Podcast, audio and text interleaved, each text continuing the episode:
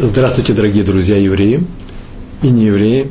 Начинаем наш очередной урок, видеоурок из цикла «Еврейское поведение». Уже это точно, еврейское поведение. Сегодня у нас урок, который называется «Не сожги других». Немножко такое с претензией название, сейчас я его объясню.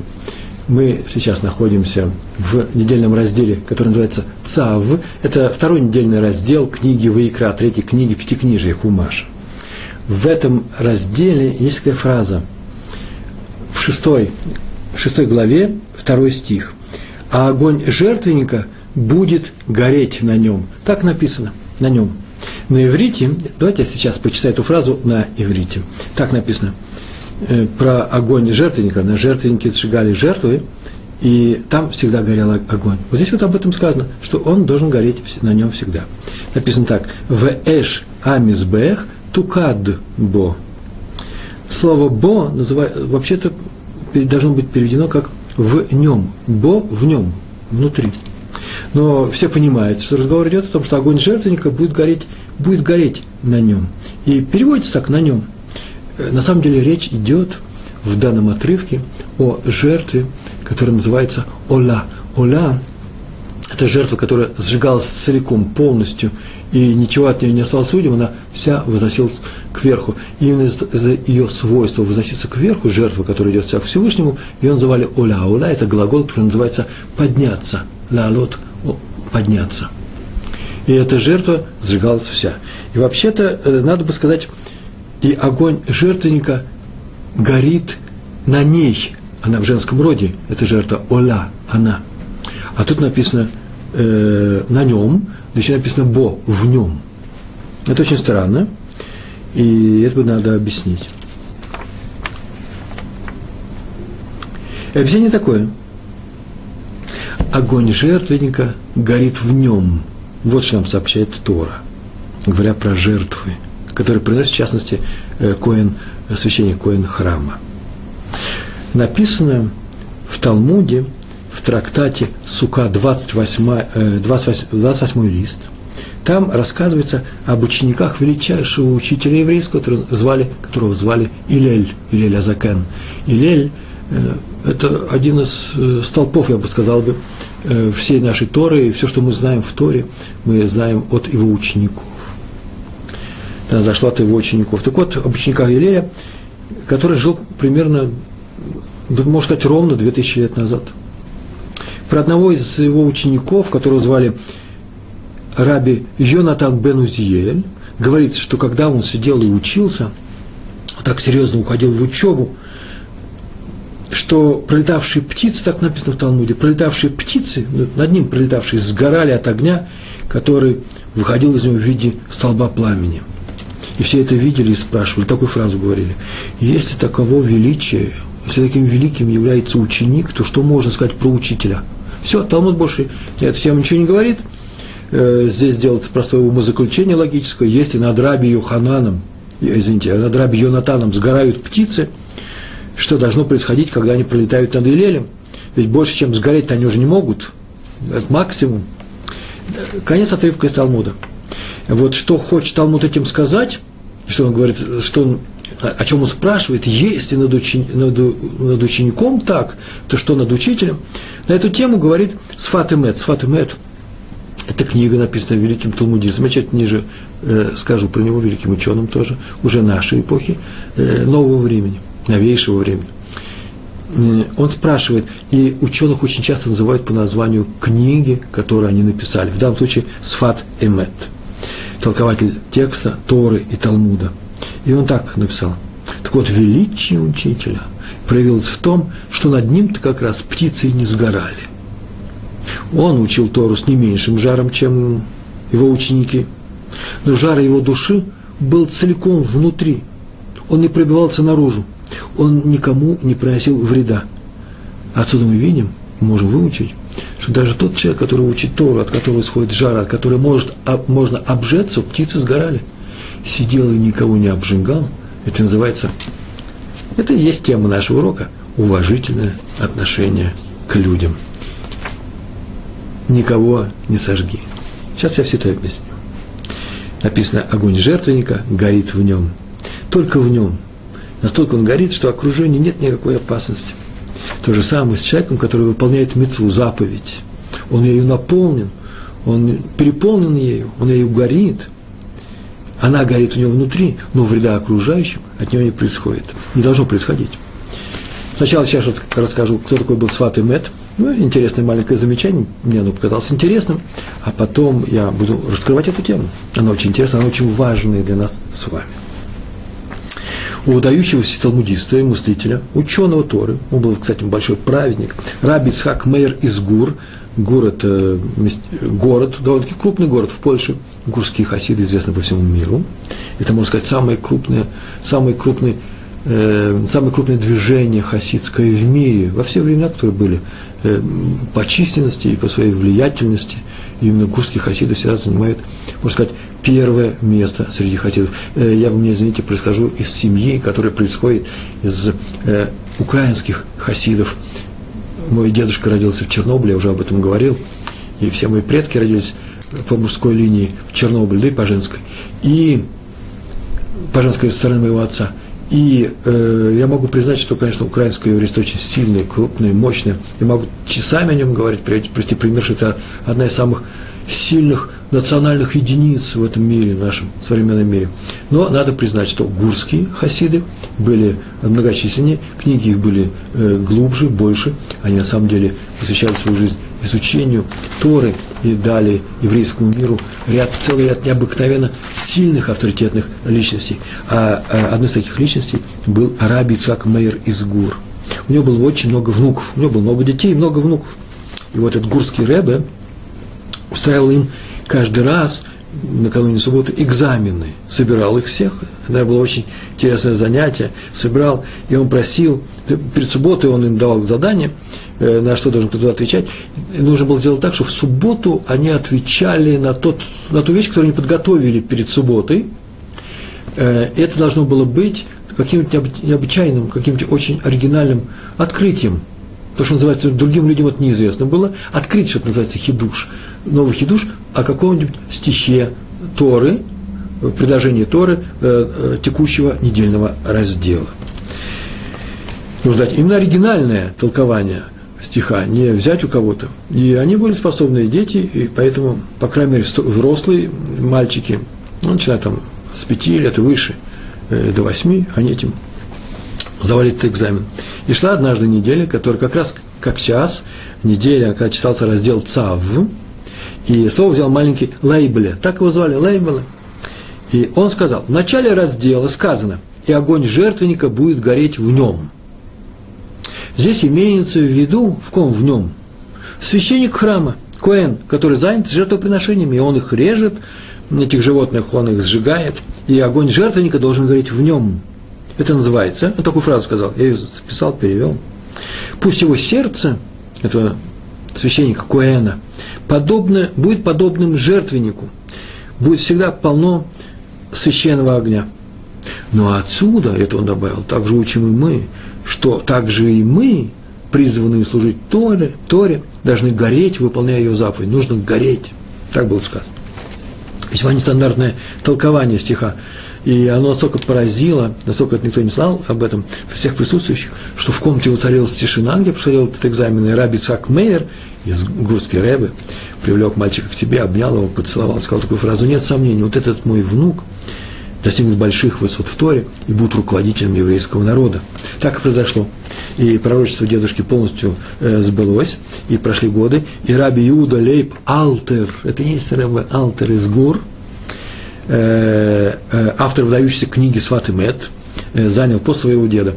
То есть то место, где мы сказали, что жар души должен гореть в нем, вот о чем говорит наш, наша, наш стих, это сказал шестилетний мальчик.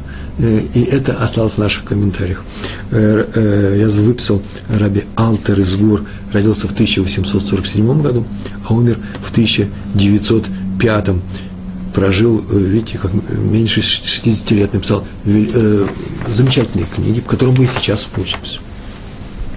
Итак, тот, кто выполняет мецву и переполнен жаром, желанием присоединиться к Всевышнему, приблизиться к Нему, он должен смотреть аккуратно и внимательно, чтобы не нанести при помощи своего горения вреда другим людям. Поэтому мы ему и говорим, так написано, огонь жертвенника будет гореть в нем, только в нем, а не на других. А свой, свой урок мы на, на, на, называем, как мы назвали его, не сожги других. Когда ты будешь приближаться к Всевышнему, будь внимательным. Вот на эту тему сегодня и будем говорить. Раби строил Салант, мы очень часто говорили о нем. Праведник, учитель Мусара. Мусар – это, это вообще, в принципе, все, что мы делаем на, в нашем цикле наших видеолекций – рассказываем о мусаре. Это и называется еврейское поведение, еврейская мораль. Законы еврейского поведения, которые основываются на нескольких э, правилах, пунктах, это не просто констатация того факта, э, какое действие человека является хорошим плохим, а это не что иное еще, как целый комплекс законов и правил, при помощи которых, выполняя которые, человек становится праведником. Вот это сейчас я дал определение еврейского мусара, в отличие от всех остальных европейских этик – это именно то, что мне позволяет э, стать э, более лучшим человеком, чем я сейчас есть на самом деле. Почему? Потому что приближение к людям есть приближение, любовь к людям есть приближение к Всевышнему. Так вот, Араби Строил Салан был, был руководителем большого движения. Э, все в, в Литве, примерно сто лет назад и больше, когда во многие шивы, кроме изучения Талмуда, ввели ввели обязательное изучение книг Мусара, э, книг по еврейской этике, э, такие как э, книги, которые позволяют, помогают человеку сделать шоу, исправиться и улучшить свои качества, свои медот. Вот он однажды увидел, рассказы про раби Строили Салант, они известны, и они все касаются, конечно, мусара, еврейской этики. Однажды он увидел, как какой-то человек ворвался в синагогу, когда в это время Шмона Исре читали и повторяли Шмона Исре. И Хазан, тот человек, который общинную молитву повторяет, после того, как все ее каждый индивидуально прочел, и он доходит в, первый, в первом благословении до слов к души. К душе – это освящение имени Всевышнего. И если вы знаете, именно в этом месте говорят все «кадош, кадош, кадош», три отрывка, и все вместе, все останавливаются, даже люди, которые идут на улице и слышат к душа в окно, останавливаются и произносят эти слова. И он ворвался, чтобы не пропустить эти слова, столкал всех, встал и с большим жаром души прокричал со всеми вместе, громче всех, «Кадош, Кадош, Кадош, Всевышнему освященный, освященный, святой ты». И он после всей этой сцены, Раби Салам заметил это, подошел к нему, отозвал его э, в сторону, в уголок, так написано, в угол, где никто не мог бы слышать, и сказал ему, что э, нельзя доставлять неудобства людям, а тем более давить им ноги. Это безобразно, это нехорошо. На что тот сказал, что он очень хотел выполнить большую заповедь, поэтому было некогда, все люди должны понимать, когда он пихается, он бежит, выполняет заповедь, все пихать других, все должны понимать это. И Раби сказал, если ты так выполняешь, если ты так выполняешь заповедь, именно таким образом, отпихивая других людей, то никакой заповеди у тебя нет. Ты ее не выполнил, он тебе не засчитывается. Вы знаете, человек же выполнил заповедь ну, сделал неудобство каким-то людям, ну, отдавил кому-то пару ног. Евреи добрые, простят, если меня наступят на ногу, когда бегут на душу, я надеюсь, что это не будет женский тонкий каблучок, но я переживу, я его пойму, этого человека. Но э, я боюсь, что, э, так сказал Раби Салант, так оно и звучит, если ты сделал неприятности другим людям, выполняя великую заповедь, ты ее не выполнил. Значит, все-таки я не могу не дополнить от себя, добавить одно маленькое слово – мы будем стараться, когда побежим на душу, не толкать других людей. Договорились, да? Это вот мораль этого рассказа. А теперь продолжение. Но если нам отдавили ногу, ну не будем кричать и возмущаться и кричать, нет у тебя этой мецвы, она отменяется, ты плохой человек. Это тоже не будем делать. Почему? Потому что человек не обратил внимания, он не приходил на наш, может быть, урок. Что-то с ним случилось. Э, прощать других, но никогда не прощать самого себя. Другой раз Раби строил салант, произошла такая история, он заметил человека, который наполняет полный-полный ковшик воды, э, была сюда трапеза в третья трапеза в синагоге, нужно было сделать на тела едаем, омовение рук, и он взял, и было там большое ведро стояло, э, слуга, который работает в, данной, в этой синагоге, принес большое ведро воды с речки, опускался вниз, поднимался наверх, он уже несколько раз приходил, заполнял бак холодно, зимой, тяжело, тяжелая работа, нет крана. И этот человек подошел, очень важный был человек, взял огромную баклажку, емкость большую и вылил себе до самого конца, тем самым демонстрируя всех насколько он любит заповеди Всевышнего, он не жалеет воду. И э, Раф Салант тоже отозвал в сторонку. Вот я добавляю, отозвал в сторонку, скорее всего, так оно и было. Учитель Мусара, чтобы не, не обижать человека при всех, он отозвал в сторонку и сказал, что ты, конечно же, не выполнил эту заповедь. Почему? Потому что человек бегал ради тебя по этой погоде, таскал тяжелое ведро, ты за его счет делаешь эту мецу. Нужно думать о других людях. Так он сказал этому человеку. А, тем более, что я сейчас смотрю, здесь вообще-то воду черпали бедные девушки, прислужницы, которые это был какой-то семейный праздник, торжество, которые тяжело трудились, а ты тратишь воду, это на омовение рук в каком количестве. И еще, и последний, который сказал про Раби Саланта, есть такая история, которую я при, э, прочитал. Однажды он сказал людям, которые встают рано утром на слихот, слихос. Это специальные молитвы, которые читаются перед Рожешана, и сразу же после этого. Весь месяц Элуль встают до рассвета, до, э, до, до зари, идут в синагогу и молятся там, э, просят у Всевышнего прощения за весь еврейский народ – они встают рано утром, а все это, может быть, и обеспеченные люди тоже туда идут. И эти евреи, которые встают рано утром, ну, ну представьте себе, ну, не знаю, в 4, в 5 утра. Это Илуль, все-таки летний месяц, да, может быть, и в 3. И они будили слуг, разбудят своего слугу или сына своего, или еще кто-то. Тот, кто не идет сейчас на слихот, маленький мальчик, чтобы он ему приготовил, разогрел э, чайник воды, он хочет выпить чай перед слихот, и он говорит, это слихот тебе не будет засчитываться таким людям. Почему? Потому что страдают люди только ради того, чтобы ты чувствовал себя хорошо и молился с э, хорошим добрым сердцем. Ты доставляешь массу неудобств бедным людям, которые за это расплачиваются своим физическим трудом и своим сном, только чтобы тебе сделать хорошо, чтобы ты хорошо молился. Теперь у нас не только Раби Салант, у нас еще и другие примеры есть. Раби Муртха Шульман. Он рассказывал следующую историю. Человек очень близкий был к э, Хофицхайму. Во время Первой мировой войны, если вы знаете, немцы наступали на русскую территорию, и э, война шла на русской территории, где было очень много евреев, а не на польской, не на немецкой. Первая мировая война. И многие евреи бежали на восток. Далеко они не убежали, в частности, был Рабин Мортхе Шульман, он бежал из Бриска, где он учился – на восток он побежал с группой раввинов и учеников Ешивы, и, и руководитель их был Раби Эльханан Вассерман. Величайший ученик Хофицхайма, один из крупнейших ученых XX века.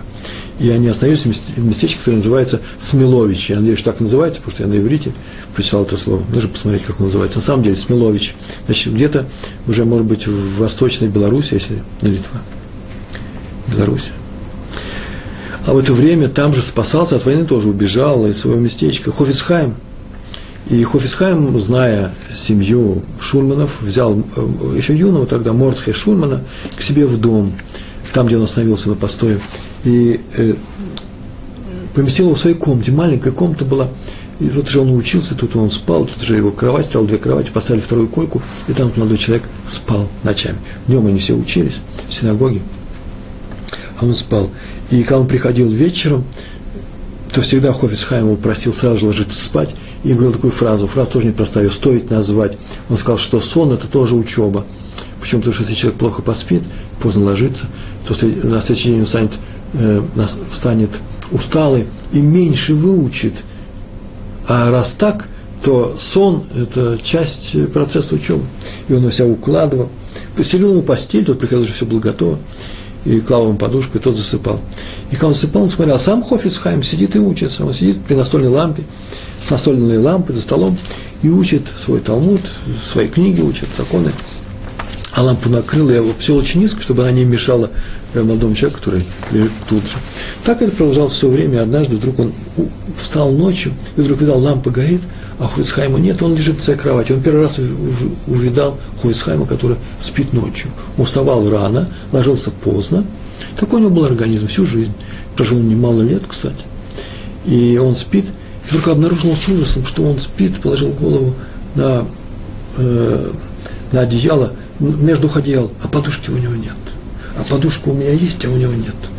И он так расстроился, получается, что Хофисхайм отдал ему свою подушку, и он сказал ему, что утром, что вот он не может спать больше на этой подушке, он хочет ее отдать. На что Хофисхайм рассмеялся и сказал, да я вообще-то твое появление здесь э, на подушку голову не кладу. Почему? Я сказал тоже фразу, которая не относится к нашим урокам, но уже очень важна. Он так сказал, сейчас идет война. Как известно, по обе стороны фронта воюют еврейские солдаты. Были в русской армии еврейские солдаты, евреи, и э, по-немецку. А раз так, то евреи эти, они сейчас у них даже кровно головой нет, не то что подушки. Как я могу класть голову на подушку, когда сотни тысяч евреев сейчас э, у них и дома-то нет? Я не могу это делать. Так что возьми эту подушку, а, а ты не можешь отказаться от этого, потому что мой гость, ты мой гость.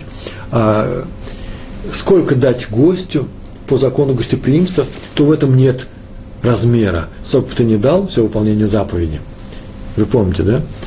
Я когда даю сдаку, и когда я раздаю бедным часть своего имущества, я не могу, не могу, но советуется отдать больше одной пятой. Такой закон. А гостю можно дать все. Тут нет размера. Так сказал Хувицхайм, он это не просто так сказал, он это вычислил из наших еврейских законов. А теперь про раби Якова Наймана. Один еврей, известнейший человек, похвалился ему, какой у него праведный, умный сын. Это же наш, наш современник умер в наше время.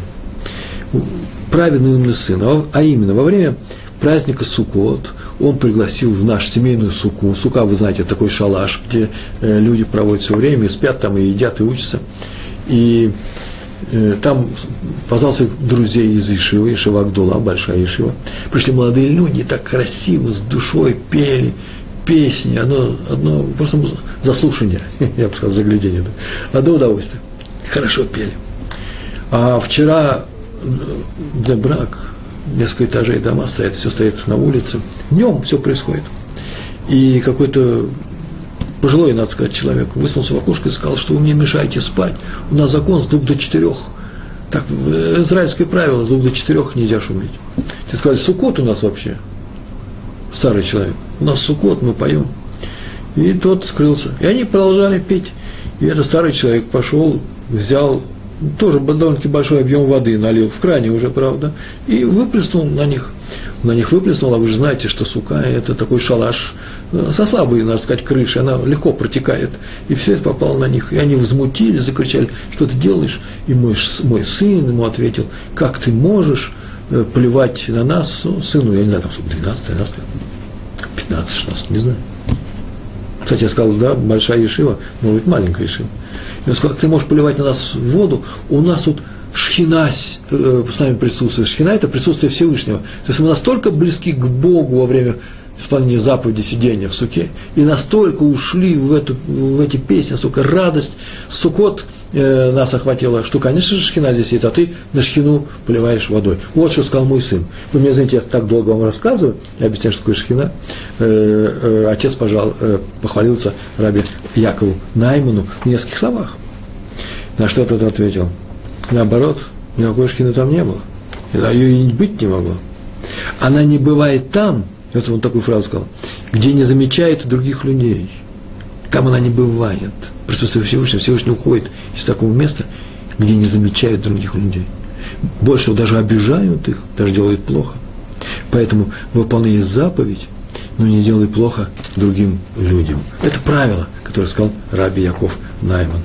Я от себя добавлю, что иногда те люди, которые живут в еврейских городах или в еврейских районах, и знают, что во время Суккот, вот сейчас праздник Песах, но это же правило, во время, во время Суккот люди начинают строить суку у себя на балконах, внизу, рядом с домами, ну, не на проезжей части.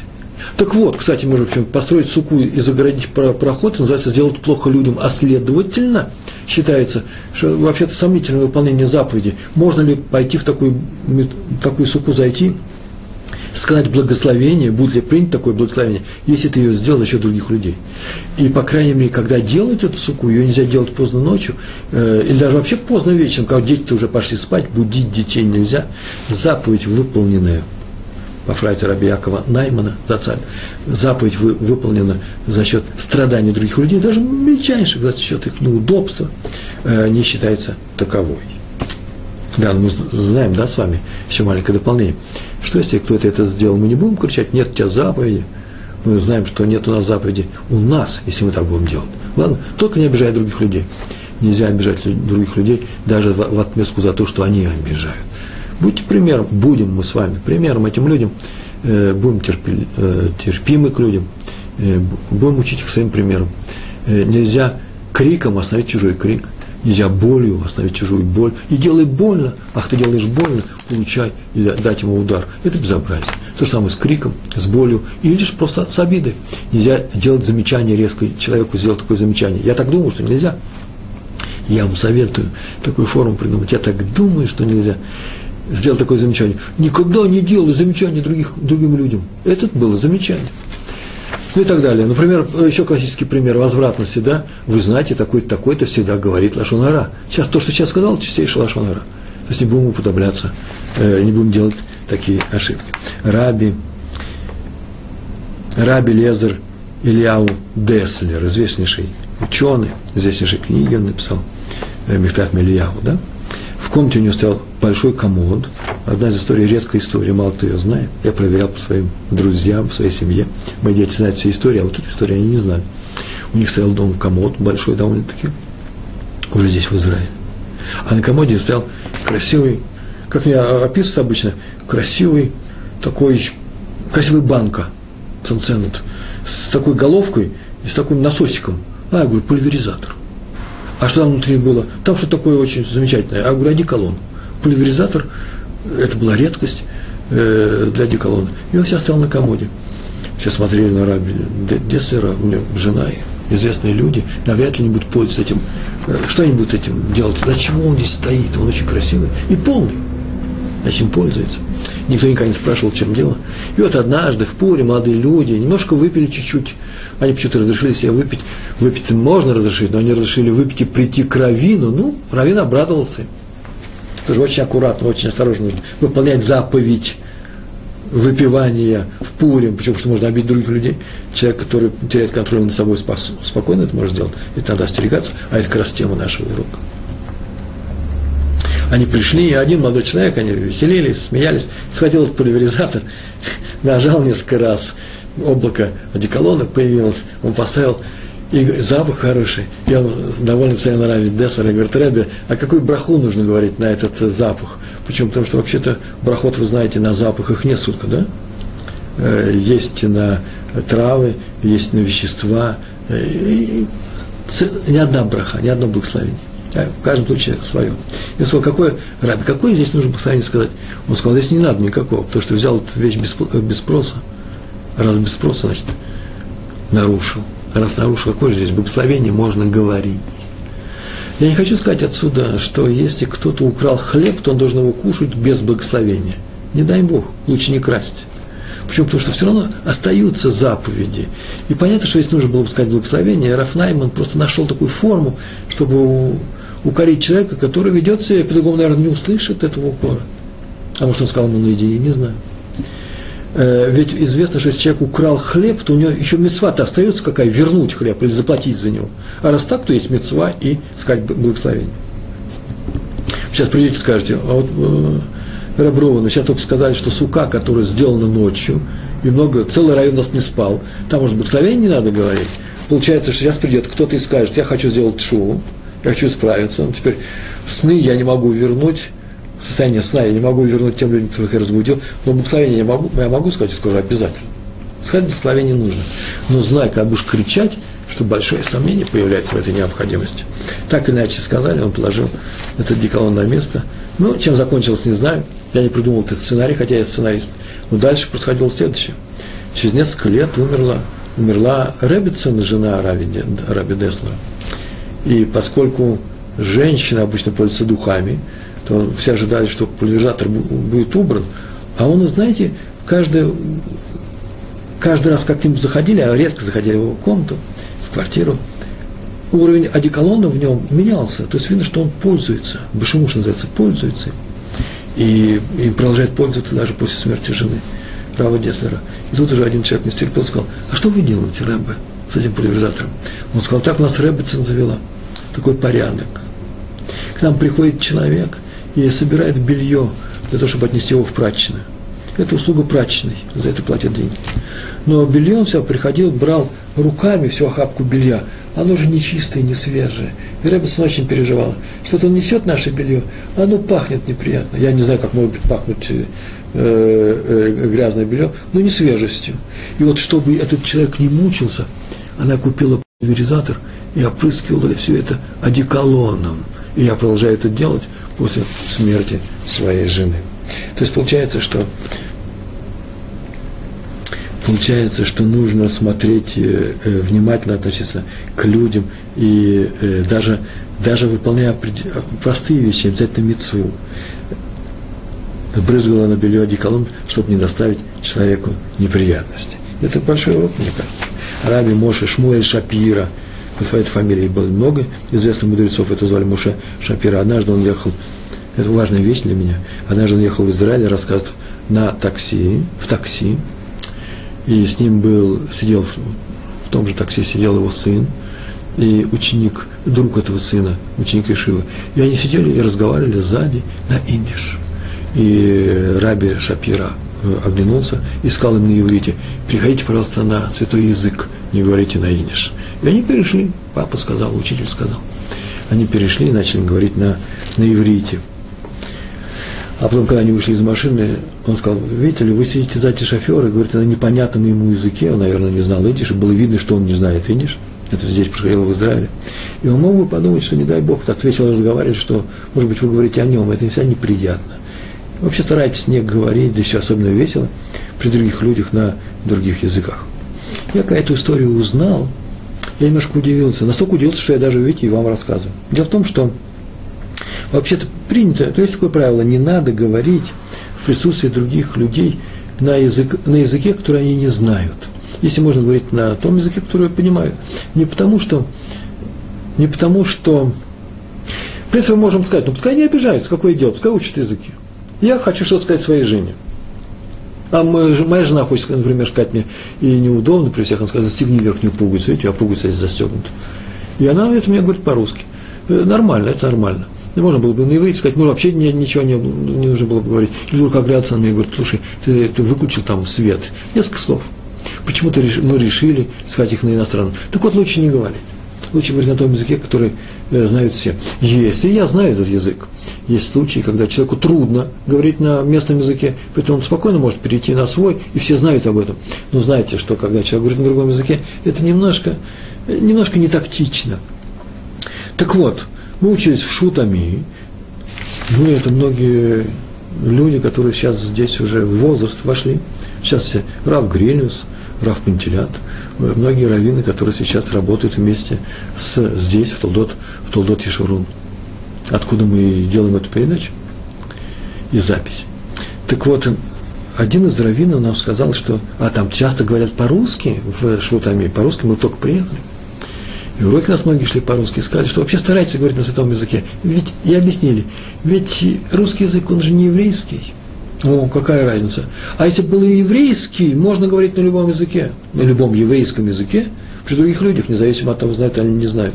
Например, какие еврейские языки? Это идиш, так нам сказали. И правда, это же еврейский язык. Это немецкий язык.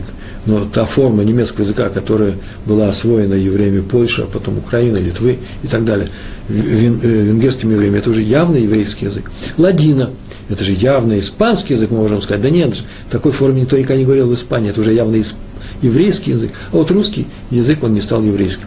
И вдруг я сейчас читаю, и оказывается, Райма Шашмой Шапира считает, что не надо даже и на иниш говорить, на любом языке говорить, если этот язык не очень понимает. Конечно, все нужно с головой делать. Если я окажусь в какой-то среде э, в России, в Монголии, где там есть еще еврейские э, какие-то учреждения, мы туда приезжаем, я там встретил несколько израильтян, мы можем говорить по-русски, нас все здесь понимают, и в России, и в Монголии, да, и мы обмолвились несколькими фразами, со смехом, с удовольствием, и все тоже знают, что мы израильтяне, нам простят. Но, в принципе, злоупотреблять этим не нужно. Не принято и в еврейском мире, оказывается, тоже. Следующий пример у нас опять-таки идет про Адмора из Гур. Адмор – это руководитель хасидов, гурских хасидов. В данном случае автор книги «Абайт Исраэль». Это уже несколькими поколениями позже, Алтер Ребе.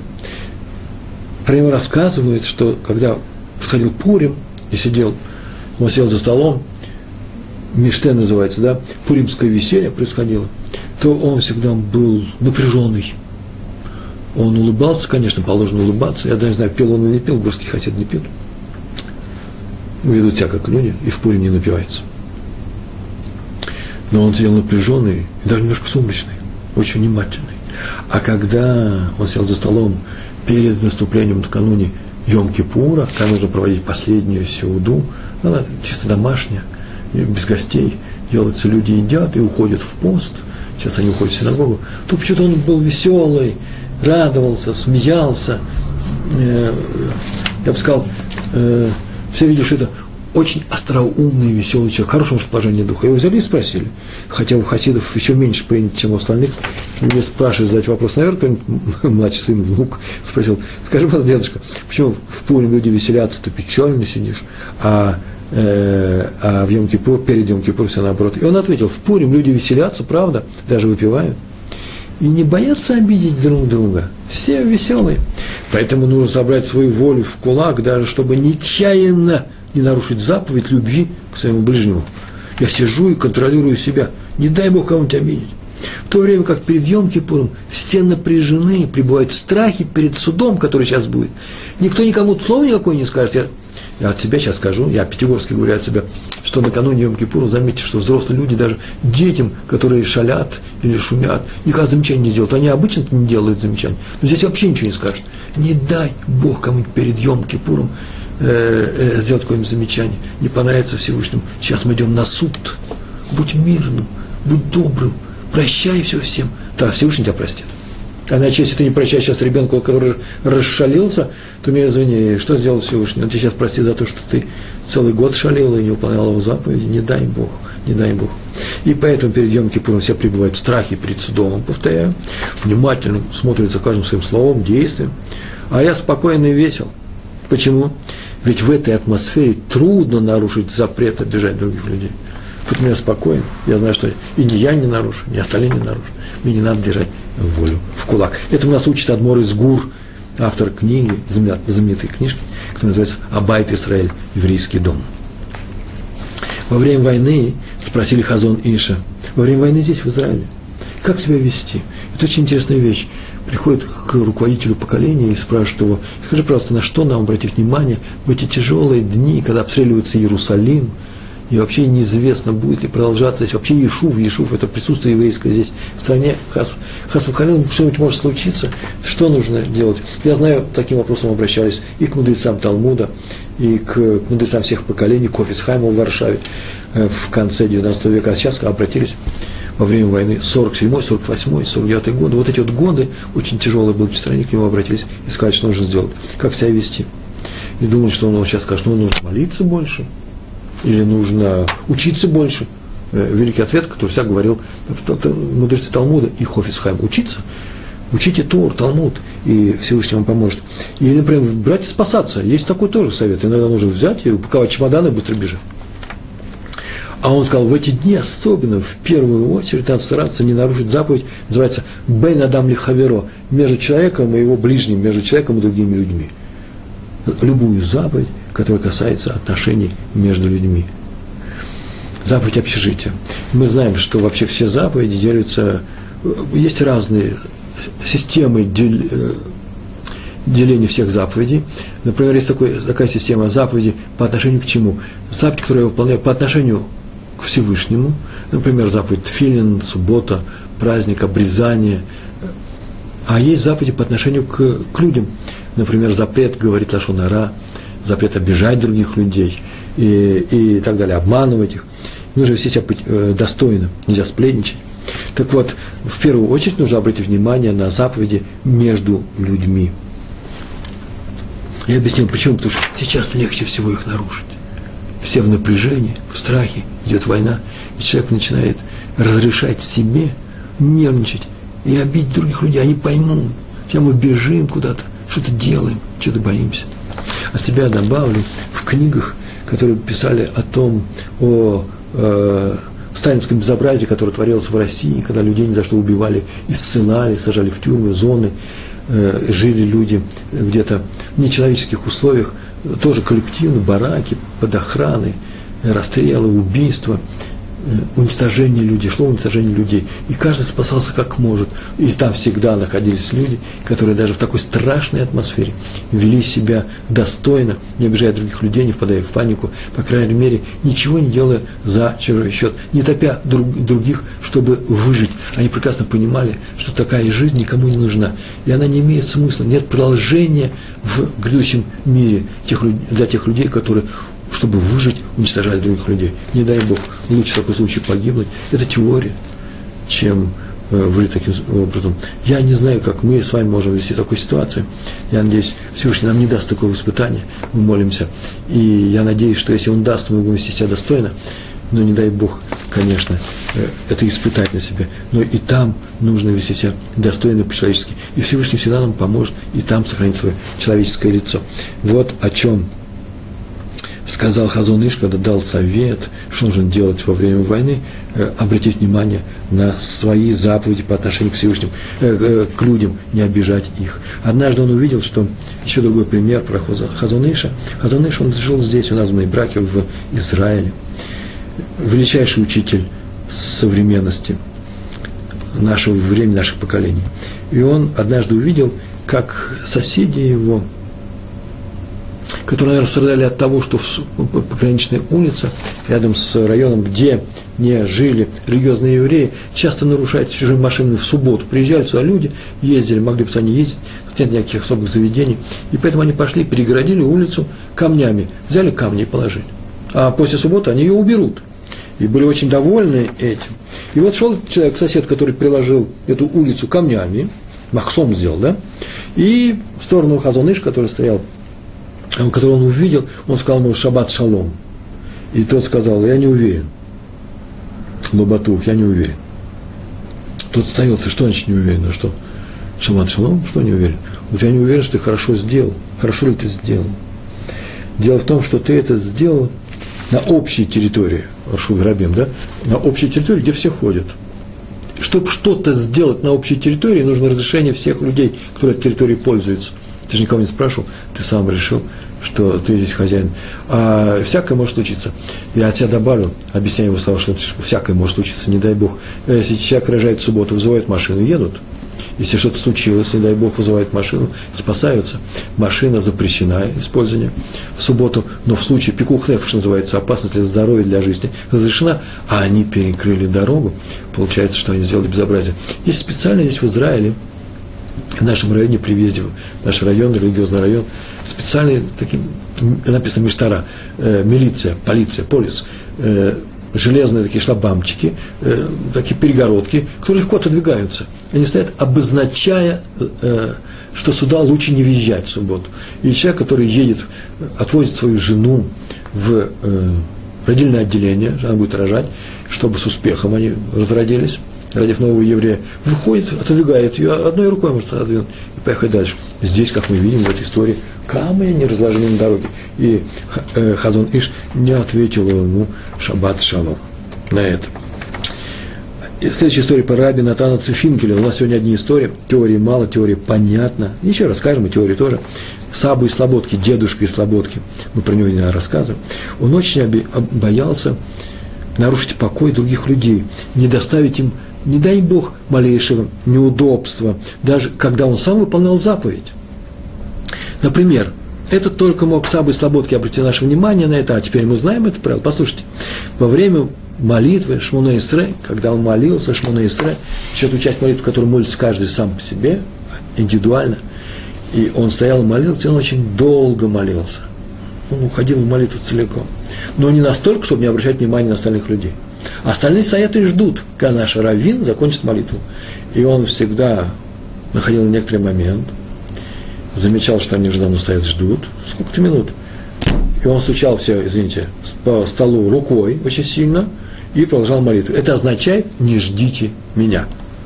Для того, чтобы люди не задерживались на молитве, и чтобы они потом вовремя пошли домой, где их ждут уже э, за субботним столом, потому что так можно вообще-то целый час простоять. Он был, как бы он ни уходил близко к Всевышнему в своей молитве, он всегда оставался рядом с людьми. Он никогда не задерживал общину в синагоге, когда произносили субботний дорошот. Так написано, когда произносили, может, он сам произносил, потом он делал их короткими, и других просил. Почему? Чтобы, если наступило время трапезы, например, утренней, он всегда э, старался сделать так, чтобы люди не задерживали других людей. Однажды он увидел, как молодой человек, присутствии равина крупнейшего, молился, вся община нас молится, все молятся каждый на своем месте, а он стоял в проходе и так сильно раскачивался, так глубоко поднимался к небесам. Посмотрите мои руки, видите, они тоже поднимаются к небесам. И он воспарил вверх, и э, Саба Слободский сказал, что когда он его увидел, он испугался, ой, как бы он нечаянно кого не ударил. Потому что если можно ударить, не дай Бог, запрещается поднять руку другого еврея, даже случайно. А запрещается ударить, даже совсем тихо, спокойненько, чуть-чуть. Запрещается это. Человек ушел к Богу, а в это время он на грани нарушения, фол у него, да, такой, на грани фола идет. И он к нему подошел сказал, ты мне извини, конечно, ты очень горячо молишься, но если следующий раз, когда ты молишься, э, пожалуйста, найди себе такое место, где никто никогда не пойдет. Это долго молился, и люди стояли и ждали, когда ты перестанешь махать руками. Нехорошо.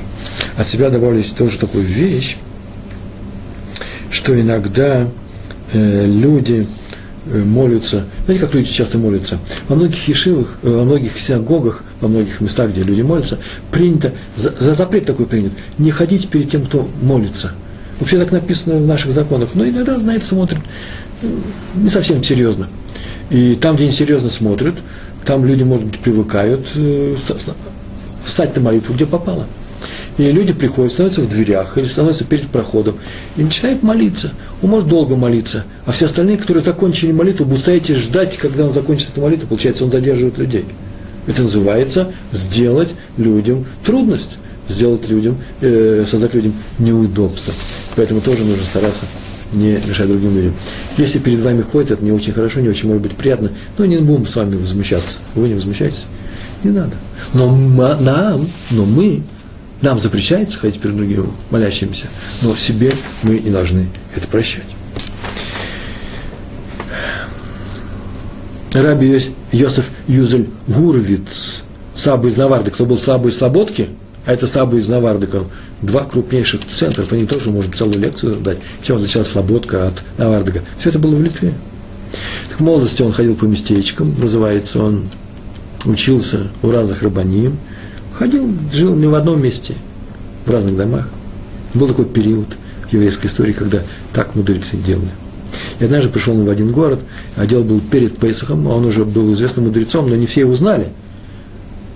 Да нет, даже, скажем, а может быть, даже и знали. И вот пошел перед Песхом, он остановился там на две недели, и с Песхом там должен был остаться, и нужно было пойти в то место, где пекут мацу. Мацу пекли сами, лично не покупали. И сейчас очень многие в Иерусалиме, во многих городах пекут сами. Это отдельные разговоры, вы можете послушать по, э, на лекциях, что это такое, чем отличается испеченная ручная маца от э, неручной, ну не ножной, а сделанной механизмами.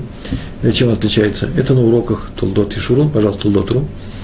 И многие люди ходят и э, делают эту мацу. Сам себе зрелище такое незабываемое.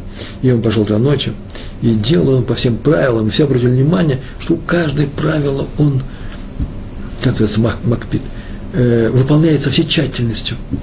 И к нему подошло несколько людей, сказали, смотрите, Рэбе, как вы интересно делаете. Он сказал, так надо.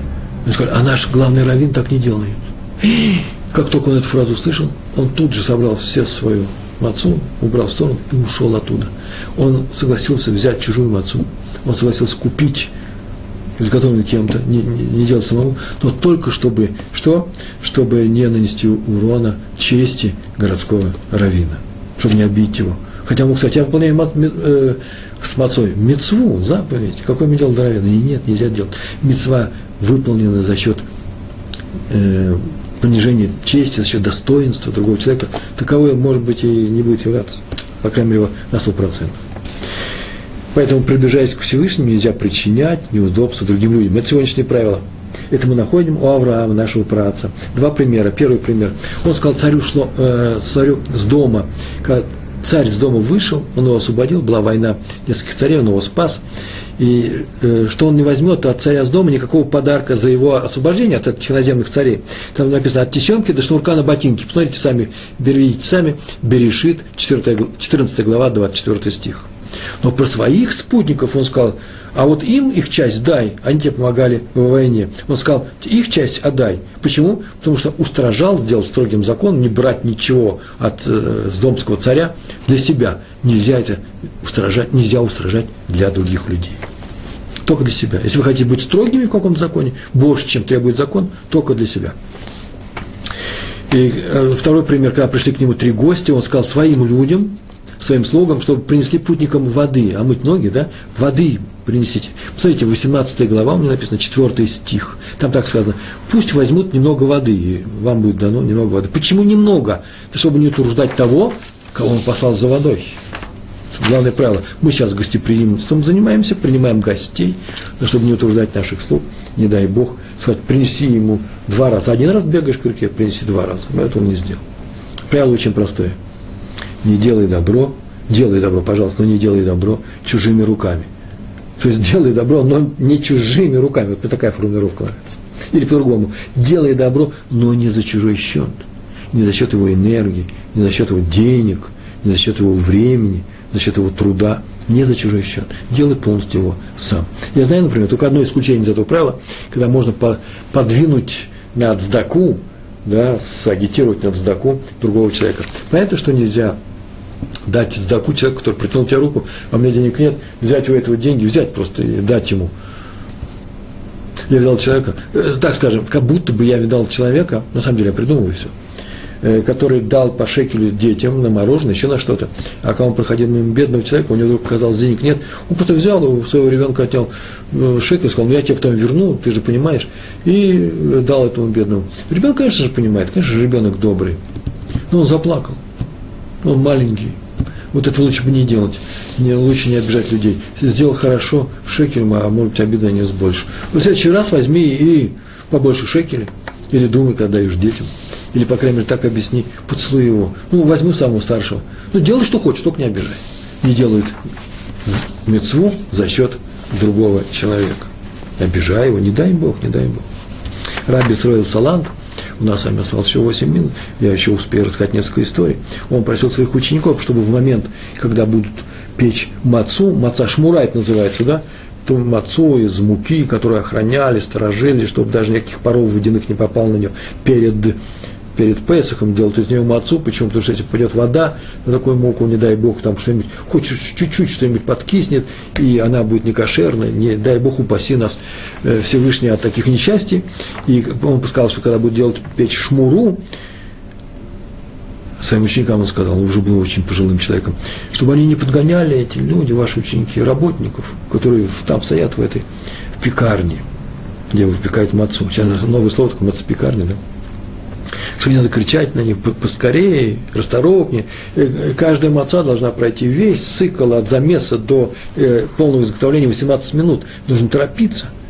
Почему? Потому что бедные люди там работают. Это люди, которые работают за гроши, в, таким тяжелым физическим трудом. И не часто они работают, потому что выпекается маца только к Песаху.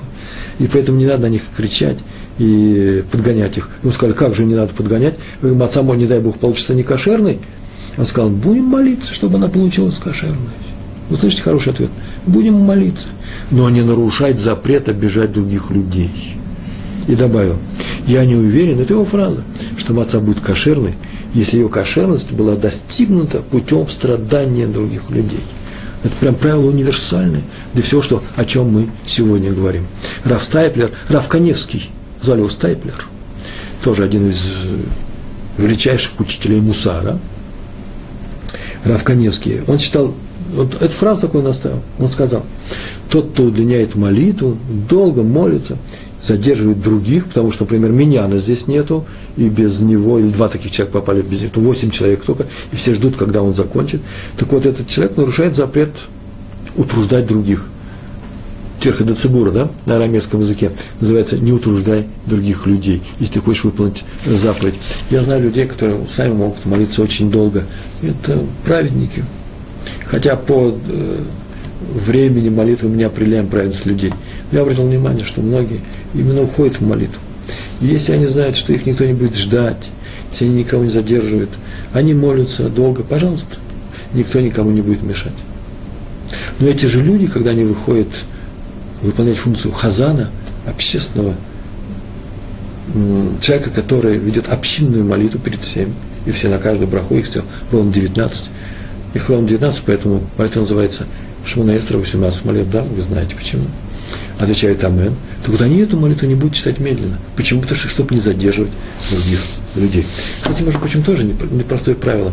В синагоге нельзя, когда вызывают другого человека, поднять Тору в субботу, нельзя платить в развалочку, медленно, а в будни начать медленно снимать с себя э, ремешки, э, э, тфилин здесь с левой руки, с правой, левша потом медленно подниматься, или одевать талит. Надо делать все быстро. И это важное правило. Я знаю, что в нескольких ешивах это, особенно русскоговорящих, ой, я сейчас ничего не говорил, не все это знают, правило. Надо бежать, быстро делать. Мне говорят, ну как же, с ремешком же нельзя брать за ручку, э, за ручку, за ручку, на которую свиток Торы намотан, да, для деревяшечки. Так вот, лучше взять с, с, с ремешками, чем задерживать других людей. Другим людям это называется тирха, труд, труд необоснованный, ненужный. Именно, между прочим, поэтому в Талмуде написано, что наши субботние праздничные молитвы намного короче, значительно короче, чем обычные. Не из-за того, что просто так в субботу издали приказ. Нет, указаний нашего мудрецы. Они сказали, что именно в силу того, чтобы не утруждать людей в такой святой день, как суббота. В обычный день пускай молятся полную молитву, а в субботу могут молиться молитву, где три первые обязательные, три последних обязательные, а э, все средние меня, замечают, заменяются, меняются на одну, на, одну, на одно благословение в субботу. Все это множество благословений на одно, чтобы только не утруждать. А поэтому, если человек нечаянно прочитал большую молитву, все 18, 19, да? Все 19 благословений, то это зачитывается, не надо ему пере, э, говорить заново. Он должен сказать только одно благословение добавить, добавочно, в субботу. Все остальное засчитывается только для того, чтобы не утруждать других, других людей. Сейчас мы с вами находимся в период предпасхальной подготовки. Вот мы сейчас с вами и весь Израиль, то это, еврей называется, да? это называется весь Израиль, убирая свои жилища, уничтожая хамет, заодно, заодно, заодно, только заодно наводя чистоту, порядок. Но надо быть очень осторожным. Там, где есть напряжение, на самом деле, вся есть опасение ставить неприятности или какие-то трудности, неудобства другим людям, это нужно избегать. Не, така, не такова эта заповедь, чтобы делать за счет того, что мы доставляем неудобства другим людям. В какой-то семье двигают э, бабушку, которая не встает с кровати, э, с комнаты в комнату, э, только для того, что нужно убрать эту, чисто вымыть ее комнату. Если она проявляет недовольство, и она не хочет, чтобы ее двигали, то, может быть, лучше просто протереть там пол под ней, но не сдвигать ее с места. Пыль, в конечном счете, пыль никогда не была хамецом. Так говорят наши ученые. И под видом, я знаю, слышал, придумал историю, когда под видом э, заповеди выгнали отца, который вечером после 10, с 10 до 11 вся сидел над Талмудом в своей комнате, его просили пойти в синагогу напротив, чтобы он там сидел, и в своем, в своем э, домашнем месте он ушел с большим неудобством, не, неудовольствием. Если бы с удовольствием, слова бы не было. Предложение, он говорит, неудобно. Лучше, лучше не делать неудобства даже тем людям, которые, видимо, вроде бы соглашаются на это. Рогачевский Раф – Рогачевер, Раби Йосиф Рожин, никогда не ходил в пекарню печь со всеми людьми. Почему? Доверял знатокам. Почему? Сейчас мы перед Песхом. Почему? Его спросили, почему он ответил, я боюсь, что во время выпечки начну рассуждать на тему законов Шульхана Руха или Рамбама. Задумаюсь, как это, и начну, найду какие-нибудь нарушения. Я могу найти нарушения на любом месте. И получится, что я доставляю страдания пекарям, которые делают это стандартно из года в год. Чтобы этого не было, я опираюсь на знатоков – Почему? Потому что Тора объявила таких пекарей, которых выбрала э, общиной, э, да, или Шива, община, город, э, э, называется Динторы, законом Торы. По закону Торы они являются людьми, наиманим, им можно доверять, и поэтому я туда не хожу, чтобы не было осложнений. Если кто хочет устражать, мы уже говорили об этом выполнении заповеди, пусть устражает себе, а не другим. В 1952 году была шмита, было мало еды. Шмита – это седьмой год, когда нельзя обрабатывать землю и использовать, покупать, продавать э, товары, э, продукты, изделия, выросшие из земли. Все, что выросло из земли. Э, и поэтому был такой тяжелый год здесь в Израиле, у нас так написано было, мясо кончилось, и все питались только молочной, молочным продуктом, и вдруг сказали, что пошел слух такой, нужно запретить молочную еду, почему? Потому что молоко идет от коров, а коровы, коровам косят это сено – оно не то, которое осталось, э, э, э, сено, которое прямо сейчас работники работают, получают зарплату. И Раби Гаон, Раби Гаон, Раби Йосиф Зеев Соловейчик, крупнейший учитель той эпохи, сказал в 1952 году, издал указ от своего имени, написал по решению раба Соловейчика. Это единственный раз в жизни он написал какой-то указ, положение – со своим, своим именем, где сказал, что ничего страшного в этом нету, и в этом году есть разрешение, есть молочные продукты этого года, он все выучил. И сам он эти молочные продукты не ел. Он разрешил людям, чтобы они не мучились. Потому что он про себя сказал, что я мучаюсь с удовольствием. Я не настолько голоден, я не настолько, э, мне тяжело, я могу и обойтись одними фруктами и овощами. Овощами, какие там фрукты были. И еще один пример, после того, как евреи принесли им, мне осталась одна минута, все свои богатства, в, когда строили мешкан, мешкан – это переносной храм, в, когда вышли из Египта, шли по пустыне, то как только они принесли все свои, все свое принесли, все свои ценности, то Всевышний специально попросил Муше Рабена, нашего учителя, Муше, Моисея, пророка, чтобы он пошел и утешил евреев – Э, по поводу того, что они простались со своим имуществом.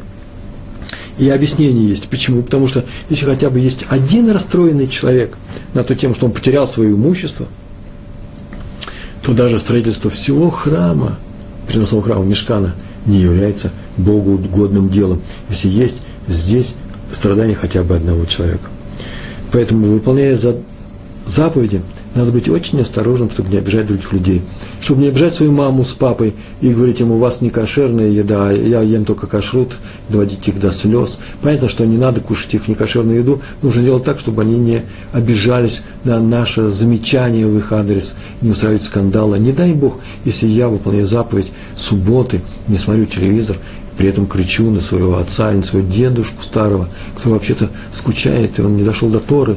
Я не знаю почему, но в старости он не может жить без телевизора, а я кричу на него, не дай Бог, кричу на него, что это безобразие, что так нельзя поступать. Тем самым я не выполняю никакой заповеди соблюдения субботы. Выполняя заповеди, нужно быть осторожным во всем. Э, а, а тем более, если мы не выполняем заповеди, а делаем будничные дела. Идя утром на молитву, мы не будем других людей, Э, мы не слишком громко учимся так, что мешаем э, своему маленькому родившемуся ребенку, который, да, в соседней комнате или в этой же, он учится, а жена страдает от этого, ребенок просыпается, а папа ушел, учит громко Талмуд. Этого мы не делаем. Почему? Потому что мы хотим на самом деле приблизиться к Всевышнему, выполняя заповеди в чистоте, доставляя радость людям. И Всевышний нам в этом обязательно поможет. Большое вам спасибо. Всего хорошего. Шалом, шалом.